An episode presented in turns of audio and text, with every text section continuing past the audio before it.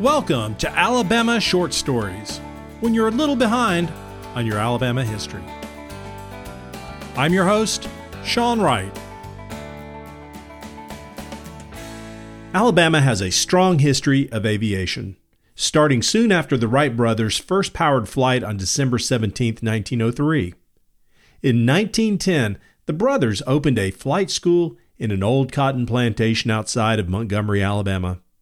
The operation was short lived, but the area was used as an airplane depot during World War I and then became Maxwell Field.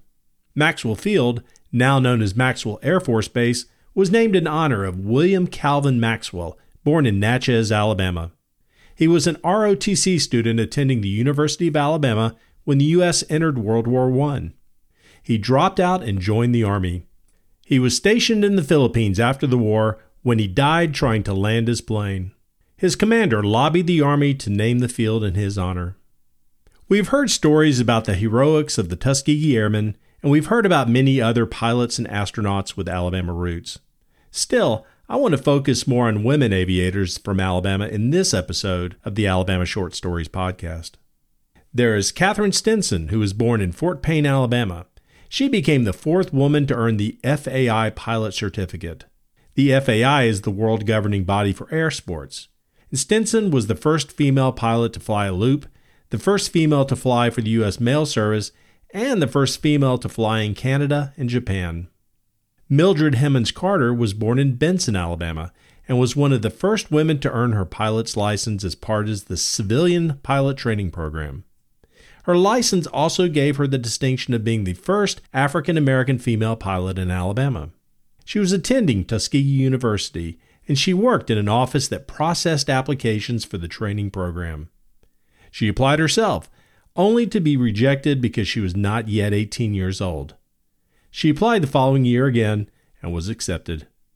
Mildred met and married Herbert Carter, who was at Tuskegee training to be a pilot, one of the Tuskegee Airmen. She applied to be part of the Women's Air Force Service Pilots, the WASPs, but was turned down because of her race. She became a member of the Civil Air Patrol in Alabama, but was denied the opportunity to patrol the state due to her race. In 2011, Carter was declared an official member of the Women Air Force Service Pilots and a designated original Tuskegee Airman. One woman who did become a member of the WASPs was Nancy Batson Crews. She earned her private pilot's license and her commercial pilot's license in 1940. In the spring of 1942, she made her instructor's rating, and that fall was one of the first women to be accepted for the Experimental Women's Auxiliary Ferrying Squadron, also known as the WAFs. The WAFs, an awkward acronym, would become the WASPs the following year. Nancy Batson, as she was known during the war years, became the first Alabama woman to fly military aircraft. Alabama natives Jan Davis, Kathryn Thornton, Kay Hire, and Mae Jemison all became astronauts, traveling to space on the space shuttle. Mae Jemison was the first African American woman to fly into space. And then there is Ruth Elder. Ruth Elder was born on September 8, 1902, in Anniston, Alabama, one of six children of James and Sarah Elder.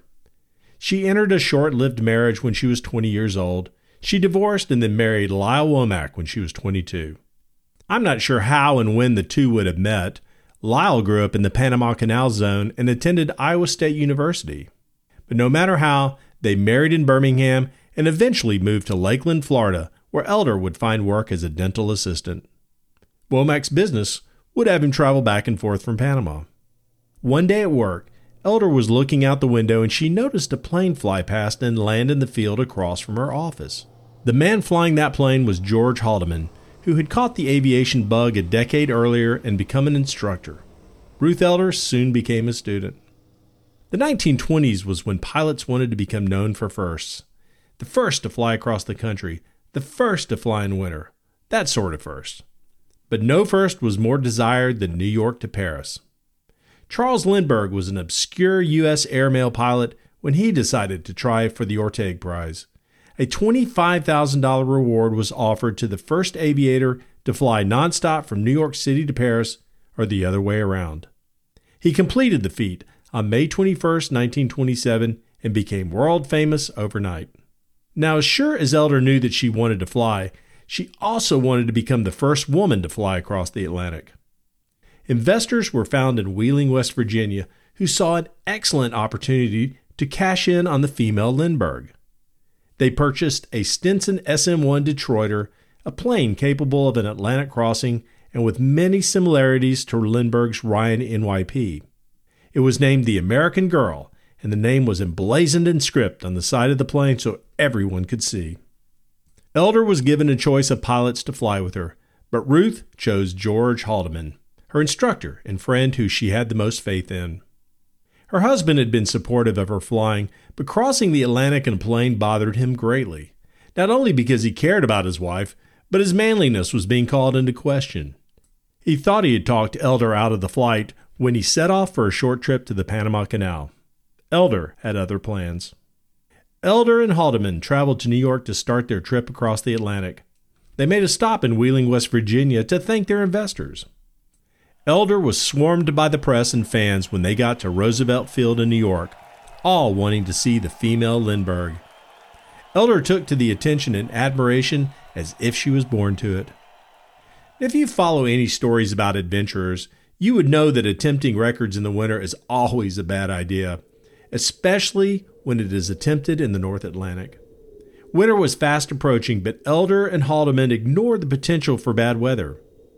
They couldn't wait until spring. Several other women were planning flights, and Elder had to be first. Lindbergh's route was north along the coasts of Maine, Nova Scotia, and Newfoundland before crossing the Atlantic. The American Girl would fly south of that route. This route would keep them out of the worst weather and closer to shipping lanes. American Girl lifted off in poor weather on October 11, 1927, and within hours they ran into heavy storms and would fight them for the rest of the trip. Haldeman had to dump gasoline to keep the plane in the air at one point in the flight. They had been in the air for 28 hours when the engine started leaking oil. It took Lindbergh 21 hours and 40 minutes to get to Paris, so Elder assumed she could make it in the same amount of time. The French press knew when she was leaving, and they didn't expect her to make it in that time, but by October 13th, they wanted to know what happened to the American girl and its female pilot. Concern for her and her co pilot George Haldeman was splashed across newspaper headlines. The oil leak couldn't be fixed in flight, so Haldeman asked Elder to start looking for ships. They were going to have to ditch the plane. Within a few hours, she saw the Dutch oil taker Barendrecht. They flew over and got the attention of the ship's captain before Haldeman brought the plane down for a water landing as close as they could to the ship. They climbed out on the wing and waited to be rescued by the lifeboat, and just in time. Soon after they were aboard the Barendrecht, the American girl exploded and sank. The ship set course for the Azores Islands to drop them off. They eventually made it to France, but this time by boat and military plane. Ruth's family had been nervously waiting in Anniston, Alabama for any news about the flight. They had been waiting at a newspaper office, wondering what had happened. They realized that their daughters should be in Paris already, and no one had heard anything. Their anxiety was crushing. Her mother sobbed with joy when word finally made it to Anniston that she was safe. I knew Ruth would be found, her mother exclaimed. Her husband wiped away the tears as the rest of the family's fear turned to happiness. Even though the flight ended short of its goal, the pilots were treated as heroes in France. They made it back to New York City on November 11th and were given a ticker tape parade. Our pilots then attended a luncheon hosted by Calvin Coolidge at the White House. Anniston Mayor Sidney Reeves declared December 20th, 1927, Ruth Elder Day. Alabama Governor Bibb Graves enthusiastically endorsed the celebration. He and his entire staff attended. He also ordered the 40 piece National Guard Band of Gadsden to attend, along with the pursuit planes of the 108th Observational Corps from Birmingham. Publicly, Lyle Womack supported his wife in her adventure, but he did not take it well being in the background. He especially bristled at being called Mr. Elder or Mr. Ruth Elder by the press and fans. There would be many opportunities for Ruth Elder following her flight. The admiration, opportunities, and being away from home took their toll on her marriage. Now, while I suspect the marriage may have been on shaky grounds before the flight, It was too much for Lyle Womack's fragile male ego, and he wanted out of the marriage. According to Womack, one of the reasons he demanded a divorce was because she would not stay home. Also, her failure to kiss him upon returning from her ill fated flight was cited as cause of embarrassment. About his divorce, he said, Ruth chose a career rather than be a housewife, and I have no other course. The marriage was dissolved just before Womack traveled as a member of Commander Richard E. Byrd's 1929 expedition to the South Pole. Womack would be an explorer, a lion tamer, and meet his untimely demise when he was kicked by a pet donkey later in life. The year after Elder's failed attempt, Amelia Earhart became the first woman to cross the Atlantic by plane as part of a crew. She kept the flight log. And on May 20th, 1932, five years to the day of Lindbergh's flight, Earhart would become the first woman to fly solo across the Atlantic Ocean.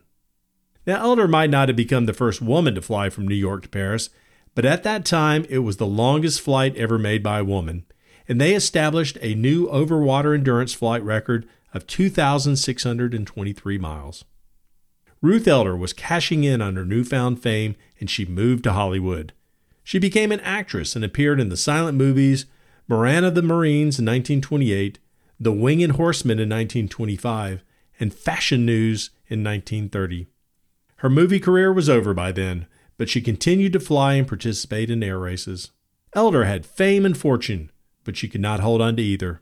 She would tell reporters, The money slipped through my fingers. She was in a rough place in 1955 when she met Howard Hughes. He was an aviator himself, and he had known about Elder in her early flying days. There was also a rumored romance between the two. Knowing she needed work, he suggested she apply for a position as a secretary at Hughes Aircraft. He wrote YWH for You Will Hire at the top, ensuring she would get the job. Elder would continue to be interviewed over the years, and the Associated Press did a story about her at Hughes Aircraft. She is quoted as saying, I just love being a working girl. The accompanying photo of her at her desk seems to say otherwise. Ruth Elder would be married six times, Husband Ralph King would be numbers 4 and 6. They'd be together until her death on October 9, 1977, two days shy of the 50th anniversary of her flight. I am proud to announce that the book Alabama Short Stories Volume 1 is now available at Amazon.com. It features the first three season stories of the podcast in book form. It's a perfect gift for that friend or family member who just doesn't want to listen to a podcast. It's also great for podcast fans who want pictures with their stories, and it's a perfect gift for that hard to buy person in your life. You know who they are. Now get them the book. It's available as paperback, hardback, or Kindle version. Not only will it make your life better, but it will help us to continue to produce this podcast. It's a win win. You can find a link at alabamashortstories.com or search Alabama Short Stories on amazon.com. Order yours today.